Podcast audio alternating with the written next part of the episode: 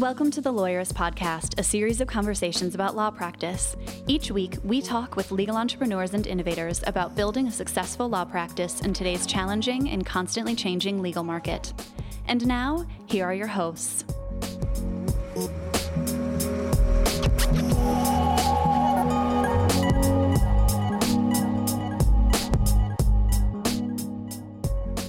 Hi, I'm Sam Glover.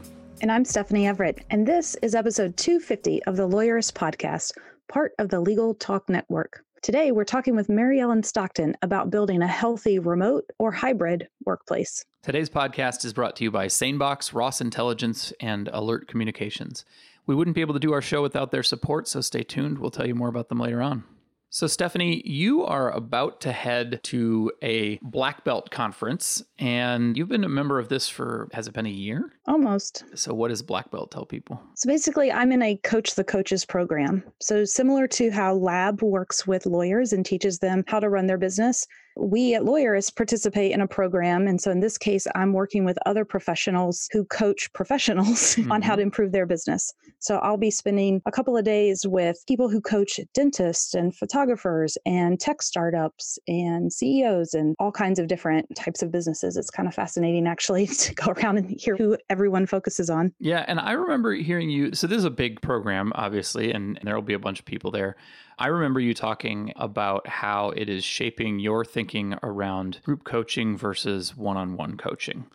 I don't know how many of our listeners have a coach, but I bet a lot of them do. And I wonder if they've considered the different advantages and disadvantages of a one on one experience versus a group experience. Yeah. So even back when I had my law firm, I ended up hiring a coach. And in that case, it was more of a one on one coach, someone that I would connect with usually on the phone. And we'd talk about business development opportunities and all the different, you know, that person would help me with my strategy and implementing things. And really held me accountable, right? Like I remember distinctively remembering times where I'd have a networking lunch that I would need to go to. And I'd think to myself, I should just cancel and work on this brief. and then I knew that I had a call with my coach and they were going to say, How did that lunch go? So I was like, Oh, all right, I'll go to the lunch. Go. yes, which was good. And at that point in my career, I needed that push. Yeah. And so, you know, that is super helpful sometimes if you feel like you need that push, you need that accountability to have that coach. And so I think before I was in this program that I'm in now, I would have told you, like, yeah, a one on one coach is more valuable, maybe is worth more money because you know you get that one-on-one access to a coach. That was my perception. Mm-hmm. now what i'm learning is in my group coaching program so i have access to a coach in this program as well and i can do a one-on-one session but i also have access to the entire community and so I get to go and brainstorm with the dentist coach about what's working for them and what the dentists are struggling with, which by the way is really similar to lawyers. Yeah. or, you yeah, know, people sure. who are coaching CPAs or whoever. And I'm learning what's working for them. I'm learning what's not working for them. I'm pulling ideas back and using that into my program. And so what I've learned is now I don't just get the benefit of that one person, that one coach who was telling me ideas or holding me accountable. I have the collective knowledge of the entire group to really pull from. And so it's kind of just changed me because I'm like, wow, this is super valuable, right? I get all these ideas. I mean, that makes perfect sense, obviously, because that is the whole idea behind what Lawyerist has been doing from the beginning and is now formalized in Lab. I suppose the Black Belt program, there's a philosophy and a way of doing things, and Lab has that too, right? We've put together the small firm roadmap, our book to outline it. We've got the scorecard, which outlines it. Like there's a way that we lawyerists think firms need to be building their firms and thinking about practice and in order to be successful. And we've pulled that from a lot of learning and studying and thinking that we've done over many years.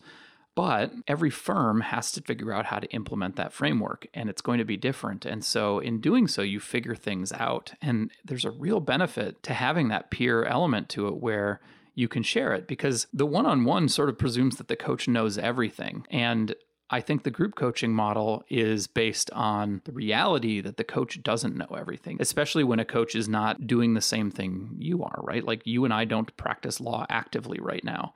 And so we spend an enormous amount of time with lawyers who are doing it. But when it comes to like the day to day of how to running a firm and the nuts and bolts, that's not where necessarily where our heads are, but it is where all of our members' heads are. Yeah, you know, that's what I love about what we're doing with lab. And, you know, and just, even if you're not in lab, there's such benefit to talking and connecting with other lawyers about business. And yeah, I think you and I've talked about this on a podcast episode before, but it's so important and such a new concept for lawyers. But, you know, one of the things we'll do in lab is we'll have a workshop where I'll kick off an idea and I'll say, here's some things and I'll present some things. But then we start a discussion and people will say, well, I've done that with my firm and here's how I've unlocked it. And someone else will be like, wait a minute, say more because I was doing it this way. And then somebody, you know, and then somebody else jumps in. And, and so together they're really sharing those ideas. And, and the, so I can tell them big strategy pieces and big things. But when it comes down, sometimes you need the nuts and bolts how mm-hmm. did you connect you know how did you automate that thing or how did you figure that out or what does your you know whatever look like and that's what i love when i see the labsters helping each other and obviously this happens a lot at labcon too but we do it each week in our workshops and they really what's that saying about all the tides and the boats rise all the things mm-hmm. i never get sayings right i mean you know i think an example of that that's free i mean you know we've talked about lab and i think lab is super valuable but you brought up the other resources like our insider community i've been really pleased to see much more people bringing problems to the group that are well stated. You know, like not do you like X software, which is kind of a really shallow way to use a community, but you know, is anyone using a system like this and how is it working for you? What are the pluses and minuses? Have you implemented this and things like that? We've had some discussions about the upcoming book and alter egos. You know, people are definitely still focused on tools and technology, but the way in which people are talking about that have been getting way more interesting, plus referrals and all that kind of stuff. It's you know the insider group is a really is a free resource for people that are looking for that not it's not coaching but it's a group of peers that can help support you and I think that's super valuable too, just as a starting point. If you're not an insider yet, it's easy to join and then join our Facebook group. And yeah, I think the discussion there is really good. I'm in several lawyer groups on Facebook and I like ours the best. I'm yeah. biased, but I really appreciate the quality of discussion that we're able to facilitate there. Yeah, you sometimes bring your frustrations back to the group about some of the other Facebook groups of lawyers that you're a member of. And the focus of ours continues to be very courteous and high level and good. So, Aaron and I were chuckling last week in the intro about podcast listeners who don't seem to be aware that we have a website that there are valuable resources on. But, you know, there's the Facebook group too. So go to the website, sign up, and then we'll invite you to the insider group. So check that out. And now we've got my conversation with Mary Ellen on remote workplaces.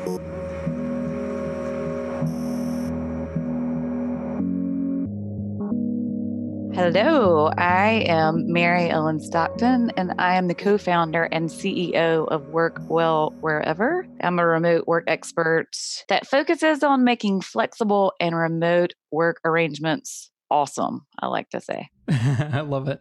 Welcome to the podcast, Mary Ellen. Thank you for having me. I guess I should say, too, just for the benefit of listeners, that we've hired you to help us with our remote working arrangements. Yeah. So that's either a conflict or a, an endorsement. I'm not sure which. So.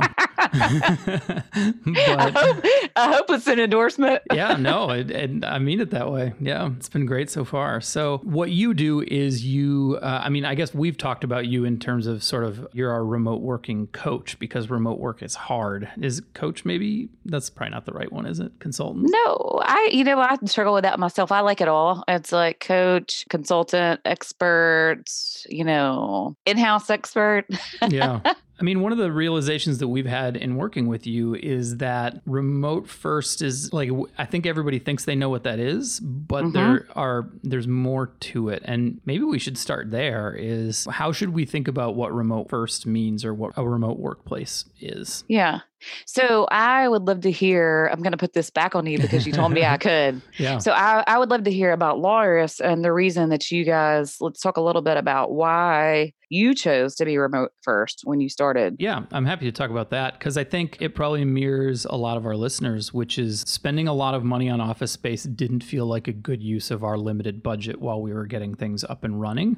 Okay. And uh, I had a comfortable space to work at home. I was really good with technology so that I could mirror my working situation wherever I went. And so mm-hmm. it was convenient when it was mostly me. And the reason we aren't totally remote now is because Aaron doesn't work the same way. Aaron really benefits from having an office that he can go to every day and remove himself from his house. So it's a little bit of, I think, I guess in our case, it's kind of personality based and budget based. Okay. And how long ago did you guys get like an office space? We've sort of been on and off throughout our existence. Okay. Uh, which is, I suppose, is also similar to a lot of lawyers who are maybe in an office and wondering whether or not they should stay in one, or they've got they need to hire and they aren't sure if they should get a bigger space or just go remote or something like that. And currently, we have a big office that is only occupied part time because many of us have a pretty flexible arrangement where we can be remote when we want to be. Right. Maybe that's one of the things that we ran into is like, how do you, you know, it's there's a difference between being able to be remote and then just sort of having location be irrelevant. And this is, I think, one of the things that we wound up struggling with, and maybe some of our listeners do too, is like, when do you need to be in person and when do you need to be remote? And how do you juggle when it's okay to be either? I guess was one of our real challenges. This is something that's that's pretty common, and you and I have talked about this before, and I've talked with Aaron before.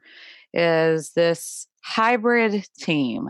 Yeah. meaning that you have an office where some people go to an office but you don't you know it's it's in a certain location and not everyone comes into that office. So then now you have some people in an office some people in a co-working space some people working from home. So i think that you you hit the nail on the head when you said that you were tech savvy when it was just you then you have somebody that works a different way and now you guys are partnered to create this business. So now you're a hybrid team of 2 Mhm. you know that's where that's where you started but it's still hybrid. And at that point that is when you begin starting the expectations because the whole goal uh, of your company is to grow and help others. And so at that point is when you start looking and saying okay if we're if we're going to work in two separate locations and we're we're going to allow people to work in different locations then we really need to think about what our expectations are for what this looks like because you as their leader and founders get to kind of lay the foundation on what you expect and what does it mean for you to be remote And I guess one of the things that you helped us see too was that idea of what is a location that you can work from, right? Like, you know, we brought on some other people who, you know, like I have an office at home and my office at home has all of the same stuff that my office at work has. You have no idea if I'm recording this podcast from home or work because it would sound exactly the same. I'm using the exact same stuff. I have a computer there that mirrors my computer here. And so that's one version of remote. Right. And then the other version of remote is I take my laptop to a coffee shop, which is terrible uh, if you need to be on video, for example, or you need to be making phone calls to customers or clients. Um, and another version is you sit on your couch with the TV on, and that's pretty much killer to productivity. So you helped us understand that there's a difference between what counts as a remote office or just working from somewhere. Yes. And so I think that there, I mean, it cracks me up because it is so common, but it is like the dedicated space. And Mhm. dedicated space doesn't mean that you're sitting on your couch or sitting at your kitchen table and there's all this background noise. That you do want the dedicated space that does mimic the office. And if you are are hiring for that, then that is one of the things that I would make sure that I had those outlines and expectations. Like this is how we work as lawyerists mm. when we work from home. This is and it is a dedicated space and it is, you know, that you guys will make sure that they have the tools and everything, but they have to have, you know, the space and ability to work from that. And that's just one part of it. It doesn't mean, okay, if you have no client calls or you're working like after hours, you know, if there has to be something that you have to like sit in your office, but a dedicated space that has the same tools and technology and lighting and everything for you to work from home well is an expectation, right? Yeah. And it's different from like the digital nomad style of work too, which can work, but needs to be really carefully considered for the job at hand, right? Like it's fine if you just need to write things and plug into Wi-Fi once or twice a day to send drafts, but it doesn't work very well if the person is, you know, going to be working from a train one day and a hotel with spotty Wi-Fi the next day, you know, that and all that kind of stuff and different time zones all the time and that gets hard. No, it gets hard and it's not especially you you want to be able to set an example, right? So it's like, Mhm. okay, the first time like that that happens it's like, okay, wait a minute. Maybe we're not setting the expectations for what this looks like when we're hiring. Say more about that. How do you set expectations? Because I feel like we did a poor job of that in part because I always talked about, well, I don't care where you work. But when I was saying that, what I had in my mind was my own version of I don't care if I'm working from my office at home or my office at the office.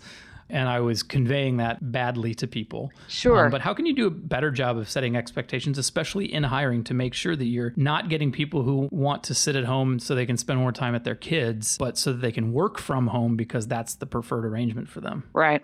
So it, it's really interesting. I've thought a lot about this, and of course, I get asked a lot about it because I started working remotely six years ago, and no one told me like i guess there was this dedicated space talk but it wasn't like let me see your your office or kind of thing Mhm. it was kind of an innate thing that i knew right like i if i'm going to be able to work from home this is a, professional job so i need to have you know good wireless not a crazy background in the back like i guess i've done a little bit of research of like what it means to work from home and i knew Mhm. what the job entailed which for me people might think this is harsh but i did some interviewing and candidates at our my last company and if they were sitting you know on a couch or had weird lighting you know where i couldn't see their face i would talk to them but our interview they were not getting hired I, you know what? We do that too. Like we we insist that everyone who applies for our job does a video chat. In part because our team is remote, yes and so it isn't fair to Stephanie if she's not in this office to not be able to interview that person in, in the same way that the rest of us do.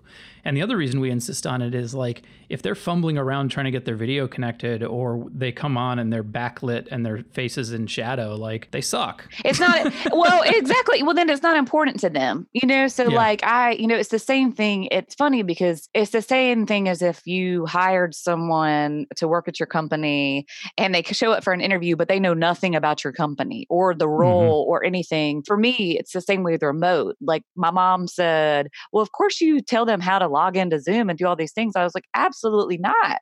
That's one Yep. of the things is That's like telling people how to drive to work. Yes, like I need them to figure that out because that is one of the biggest drivers of remote work and making a successful remote work employee is that they can just figure it out because you're not going to have the IT person next to you. You know, you're not going to have those things. And so you really need to be resourceful. So in a way, that first impression of like when you're conducting that interview remotely, that first impression conveys a lot of understanding about does that person get it? Absolutely. And so that was the first after the application, after the person put their application in and it's reviewed and they've made that round, the next step is the video interview. hmm And the video interview is a make or break. But, you know, part of the reason it's not a test, it just is like, it kind of sets like the standard of this is a professional role. And these are the things that I expect. And like, you know, if you're going to be talking to clients or even if you're talking internally, you need to be professional. And that's part of it. We've interviewed people where they're like, it came out that they were like, they had done test runs on Zoom or Skype or Google Hangouts with their friends to make sure that all of their technology worked and they knew how to do it and they they had decent lighting and they had it, they liked their backdrop. Yes. And like, those are people who show up in a suit to your office five, ten minutes before their appointment. yes. right? Yes. Right. Those are the people you want. Whereas the people who show up and they're wrestling with their microphone and they can't pronounce the name, you know, it's like they show up late in a rumpled sweatsuit and they can't pronounce your name right. you yeah. know, like- yeah. Yeah. and so like you wouldn't hire that person and that and that's the impression that you and if people are listening and going well i don't intend to use video well then how are you going to have any sort of presence with each other right like that's just a key you have to be able to use video casually You have to use video if you're going to be a hybrid team. There's no other way about it. I like Mhm. now to me, phone even seems weird. Like I'm gonna say, I say once one person is remote, everyone's remote. Mhm. And that just means of like think of that like so that they're never there's not that sense of isolation. They don't feel left out. Something that you brought like that I was thinking about when we were talking about, you know, so this person gets to the video. Mhm. Another great way that you can set up, like establish these expectations and good hiring habits is in your job description.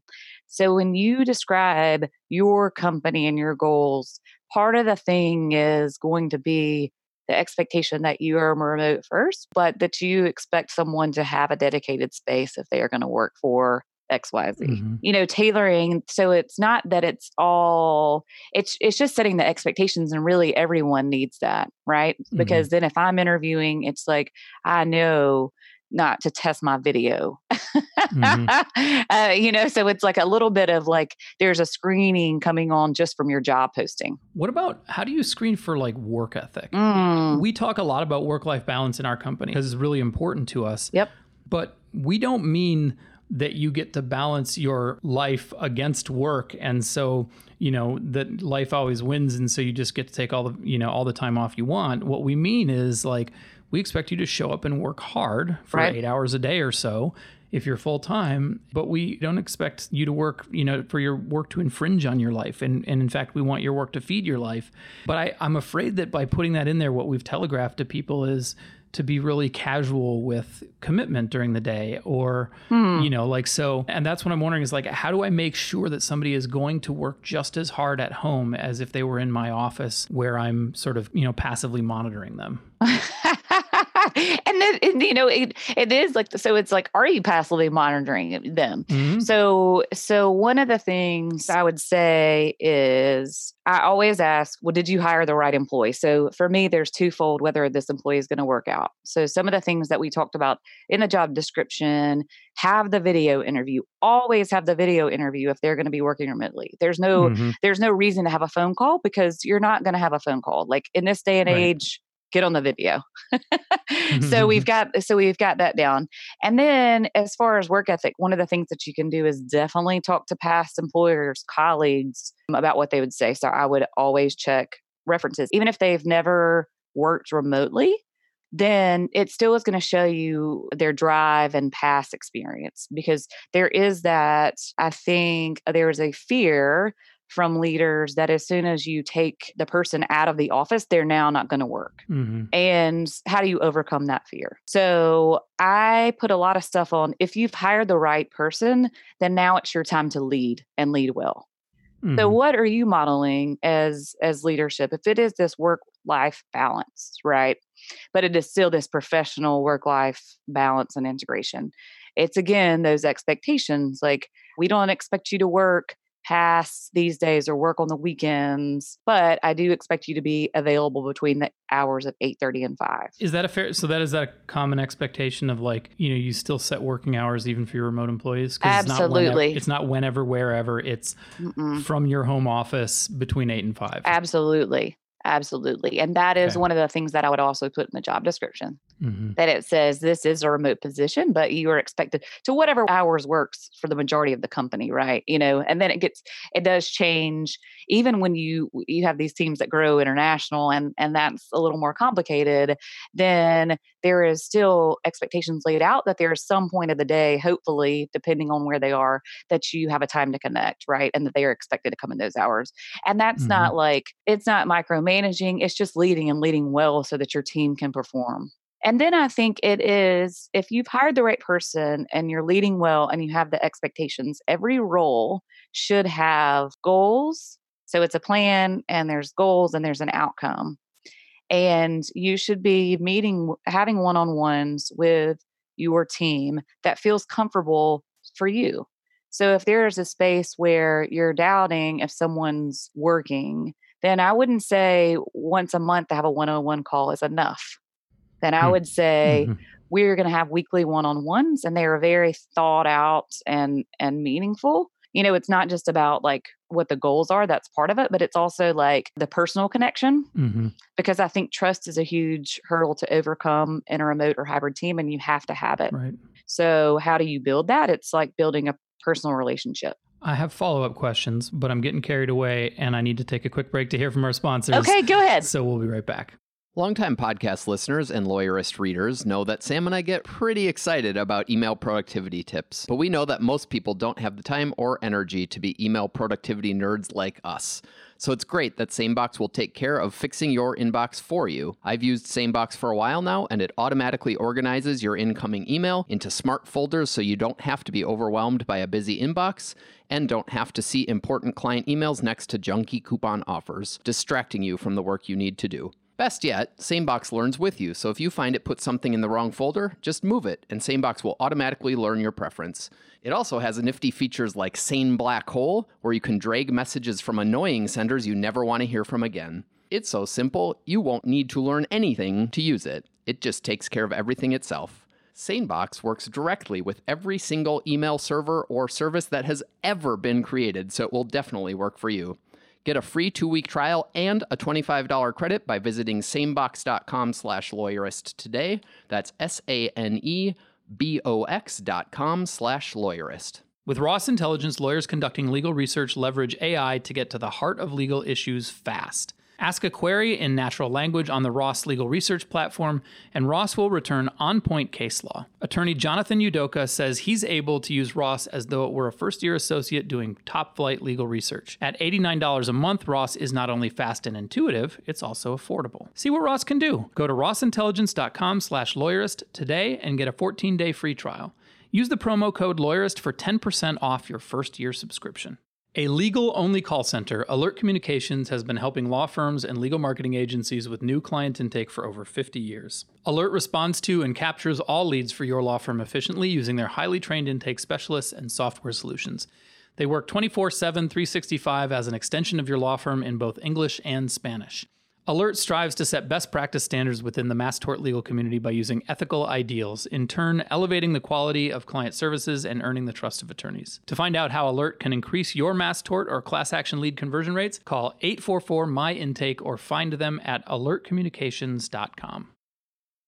Okay, we're back. So, Mary Ellen, we were talking about, you know, what it takes to sort of manage and lead and make sure people are getting their work done even when they're remote. Like how do you build that trust with your remote staff? And I guess maybe that's maybe that's the next place to go is like how, how do you do that how, how do you keep well maybe the first place to go is you, what you're saying reminds me of the concept of radical candor Mm-hmm. uh, and what we learned from that book and, and that podcast that we did recently where frequent and open and honest conversations should become the norm where i think one-on-ones are super important but waiting a month to give somebody feedback feels like it could very easily get too hard and toxic Yes. and I think when you're remote and you don't have that constant, um, you don't get any of the passive feedback that you get when you're in the same office with people of the body language of somebody walking by you and smiling or a smirk when somebody talks. You know, you you get less time, less face time, less in person time. Mhm. Um, it feels like it's probably even more important to do frequent, open, and honest communication. Absolutely.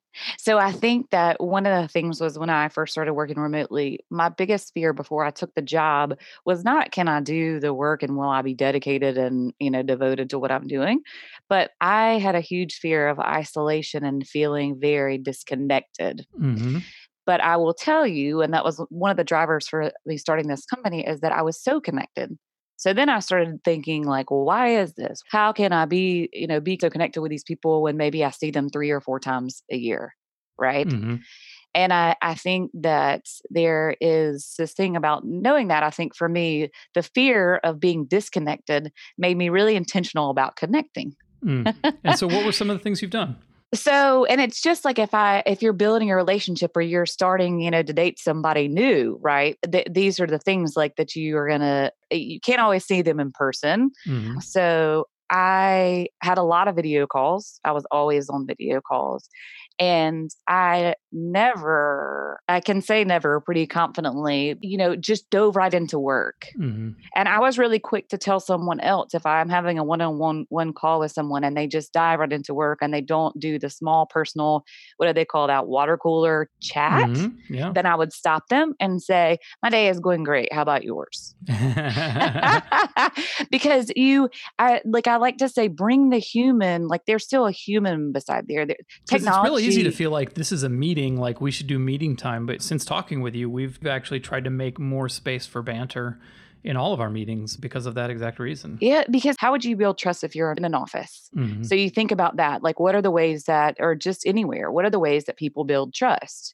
You know, and one of the things is like, I have to know you before I'm, you know, going to fully trust you. Right. So, like, that's that part. And I think that we kind of talked about where it's harder for hybrid teams because they didn't necessarily hire this person to be remote. But now you are.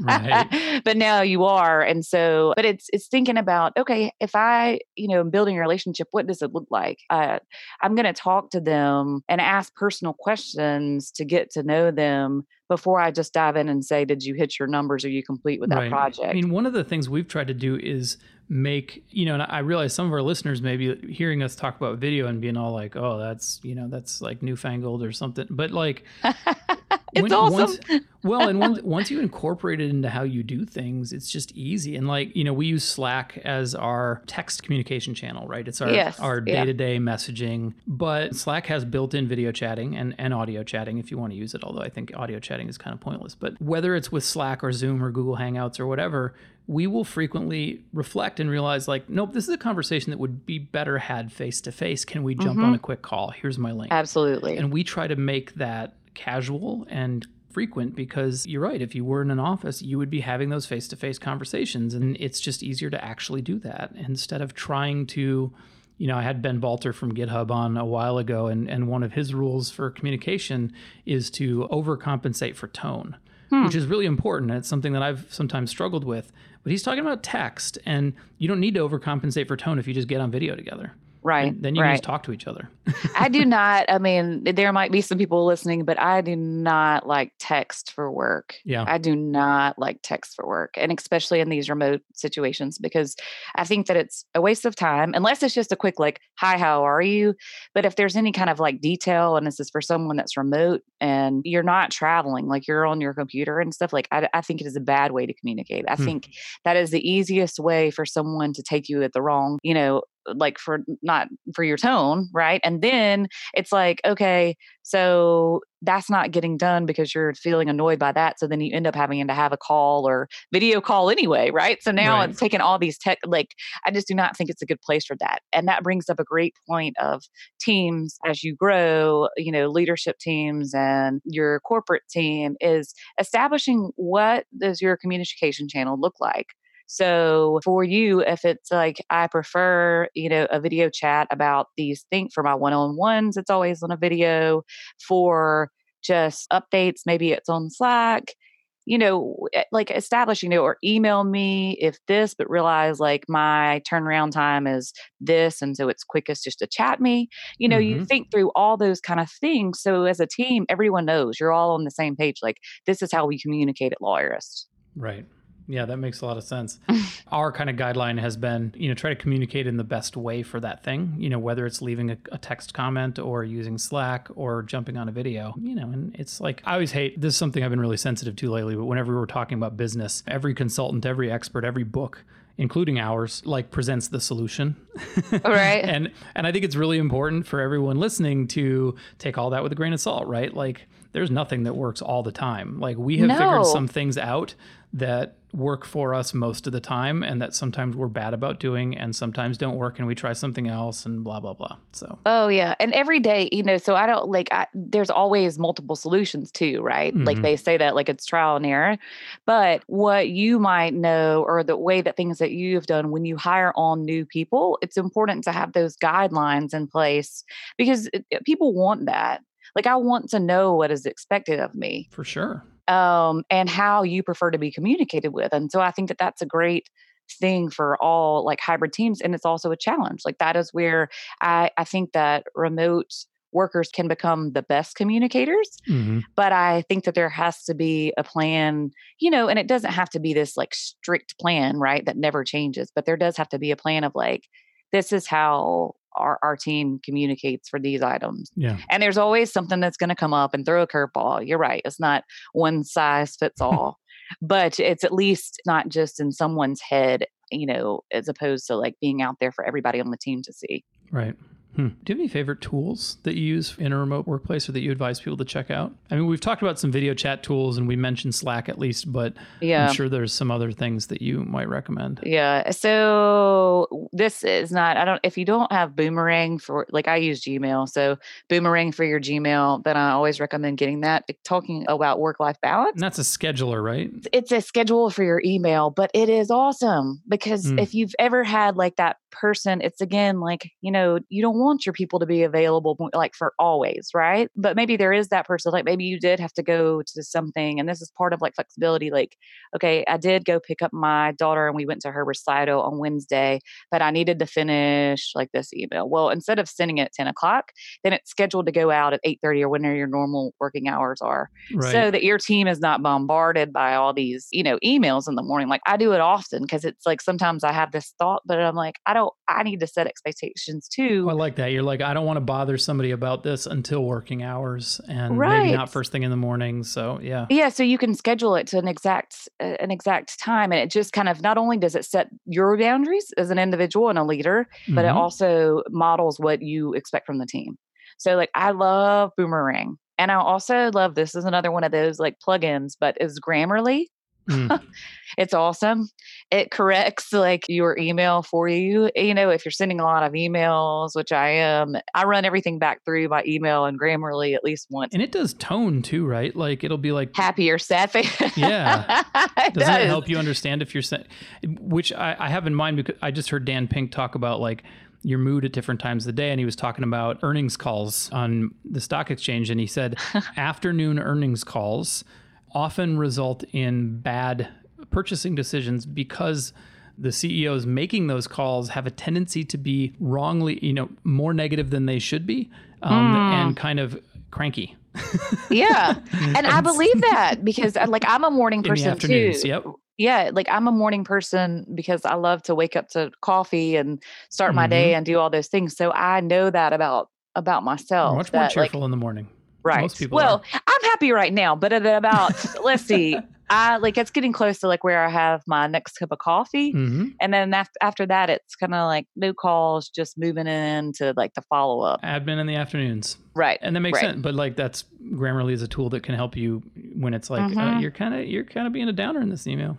Right. And then also, I, I know it's funny, it'll make this face at me. And I'm like, oh, I wasn't really trying to sound like that. So I did, I always do go back and make sure, like, I might type an email, but I go back through and make sure that I type the niceties at the top, hmm you know, like, okay. And then it'll give me a smiley face. I'm bad about that. I just want to get right to the point all the time. I know. And so that's the same thing is like, that's where it's like, there's a human on the other end of this. Like, that is the Mhm. whole, like, bring this human to remote work. Technology is awesome, but it can't replace me. It can't replace you. For sure. What else you got? yes, I was going to go with another tool is you must have a project management tool. You must, you must, you Mhm. must. And that is it's good to like get used to that at starting out, but from a virtual team, it's just like everybody uses it. What's so essential about that? Oh my gosh. I mean, I realize that's a basic question, but Sure, sure. I mean, you realize the two biggest things that I hear from these remote hybrid teams, from the leaders or owners of these companies or companies that are thinking about going remote is one, how will I know that my employee is working? Mhm, always i'm always asked that and the second thing is how will we stay connected mhm. what will like how will we have any kind of culture so the accountability piece that is so often you know worried about as from a remote team if you have a project management tool and especially i mean i think even when you're starting out and you're a young team you know maybe uh, every, where the whole team is on one project Right. it's another way of establishing accountability in a remote team. And it also says, like, hey, like, this is the process for that. Like, a lot of people lay out their processes, like hiring processes, onboarding, so everyone can see. I, I even know this company that I follow called YNAB, You Need a Budget. Mm. oh yeah, yeah. They actually set up their Trello boards, their project management thing, and they put a picture of everyone in their team and what they do Mm. so everybody can see. And that's brilliant yeah. because again, like as you know, as they grow, as you grow or any of these teams grow, you don't know who's who or what's what. No, that's a good so point. it's just another another way of establishing accountability in a remote team is to use that project management software. Yeah, it's interesting. One of the things that I have encountered in lawyers and at firms and in talking with lots and lots of lawyers is that some people seem to resent being told that checking off tasks is a priority or that keeping track of tasks is a priority. Hmm. And, you know, we actually have one of our weekly KPIs that we report on, one of our data points, Mhm. and I, it's Aaron's, is, uh, or maybe it's Stephanie's now that we put her in charge, is um, uh, I think one of her data points is how many overdue tasks are there? Hmm. Because if people aren't checking off their tasks, then that is a management issue, right? Like hmm th- it's not a it's not a chore, it's not a tediousness thing. It's a how do we know we're getting things done? It's it's a management tool that we have to be on top of because we don't know you're doing your job if you're not checking off tasks. hmm So it was annoying to check off the task or just to do the task. Well, some people some people just don't work from the project management software and so you know you you circle back and you're like hey i noticed they have 20 overdue tasks And if the answer is, oh, I did all those last week, then we'll check off the fucking tasks. And yes, because if they're not done, then I need to assume they haven't been done. And then I need to, we need to be able to talk about how to solve that problem. Right. And so you just answered your own thing is oh, that Oh, yeah. the answer to that is this is how I can lead you. And I can't lead you if I don't know whether or not you've done these tasks. So if you don't want me to ask you whether or not you've done these tasks, then check them off in the software that we use as a team. When I used to talk about going paperless a lot, I would explain to people, you know, my process, which is the only things that in my office that aren't scanned are in an envelope in the mailbox or they are in an inbox. And if they are anywhere else in my office, they must have been scanned. And if I ever find out that somebody has taken something out of an inbox without passing it through the scanner, I will fire them after one warning. And people are always like, that seems awfully harsh. And I'm like, it's not fucking harsh. It's like I, I can't I cannot maintain a file that I can believe in if that's not how we do things. Yeah. And the thing goes for tasks and calendars too, right? Like if the judge calls you and asks you where is your pleading and you look into your project management or your practice management software and it says it's checked off, then it better be checked off. And if it's not checked off, then you should be able to rely like you- need to be able to rely on those things because they tell the story of the work that you're doing. Right. And then that's all going to go in this, you know, this handbook that was created for your employees. Mm-hmm. Also, it's like these are just like the best practices. So it's not like, oh, we've created these policies, but, and I would go one step further, which is exactly what you said. Not only like this is a rule of how we work, but also this is why. I think it's mm-hmm. always great for people to understand the why. That's from the checklist manifesto, right? When you try to put together like checklists for surgery rooms at a hospital and you just tell people to follow the checklist, it doesn't work as well as if you explain why. Yes, it's just the same as if you said to me, "So, Mary Ellen, our goal this year is to make like two million dollars, right? Like our goal as lawyers is to make two million dollars, and we're going to run, run, run. Everybody works so hard, blah blah blah blah blah blah blah blah." Yeah. Well, nobody is motivated by that. Nobody is Mhm. like, you know, especially if they don't know why. Like, is it a why because we're going to bring on scholarships? Is it a why? You know, like what, like where did that come from and why? And I think that that is another thing of like, okay, in a remote team, over communication. You know, let them hear you say it kindly as Mhm. many times as needed to you know so if it needs to be written and repeated like continue doing that because uh, like i always say there's also that brings me to the second thing about culture in a remote team that we talked about. How do you keep your team connected and all that remotely that some people have said that it's not possible and i will say there should be some facetime in there so establish like the facetime rules Right. but for culture and your team to stay connected, it's like most companies have this why, this purpose, this mission, this value, why they do what they do, why they were remote and why they do what they do. Why did you write this book? Mhm. Why like you guys are so passionate about what you do that, you know, you wrote a book about it Mhm. and you want to help others do these kind of things. Well, I, on a remote team and having people that work remotely for you, I want to hear and I should hear your why and your goals, like the goals and why we're doing those goals and our values. Mhm. And you have to get creative because it's not just plastered on the wall. You know, you can keep it online. You know, it should be in your everyday practices. That is how you keep build this community and this culture and build an amazing place to work. Yeah.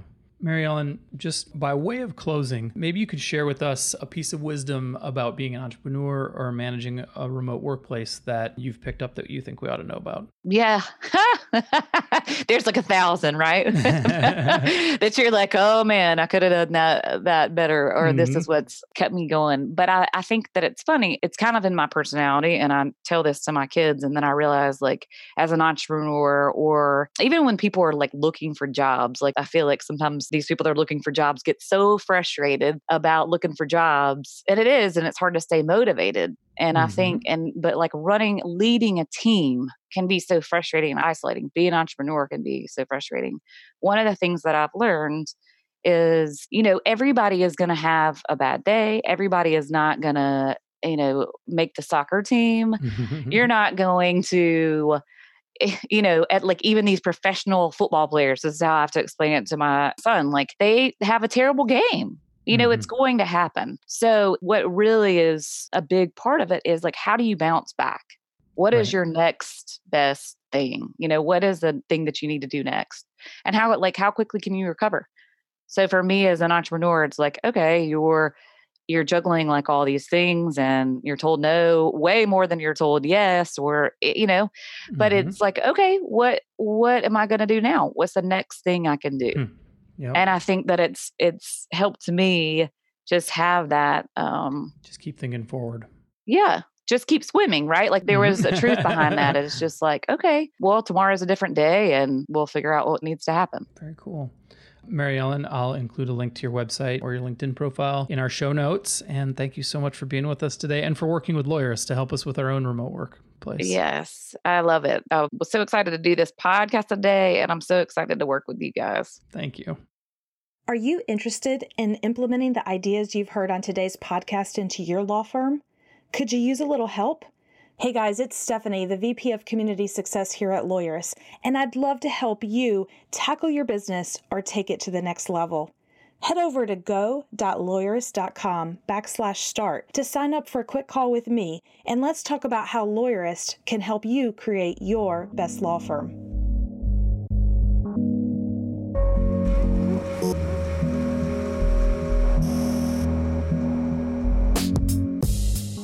Make sure to catch next week's episode of the Lawyerist podcast by subscribing to the show in your favorite podcast app.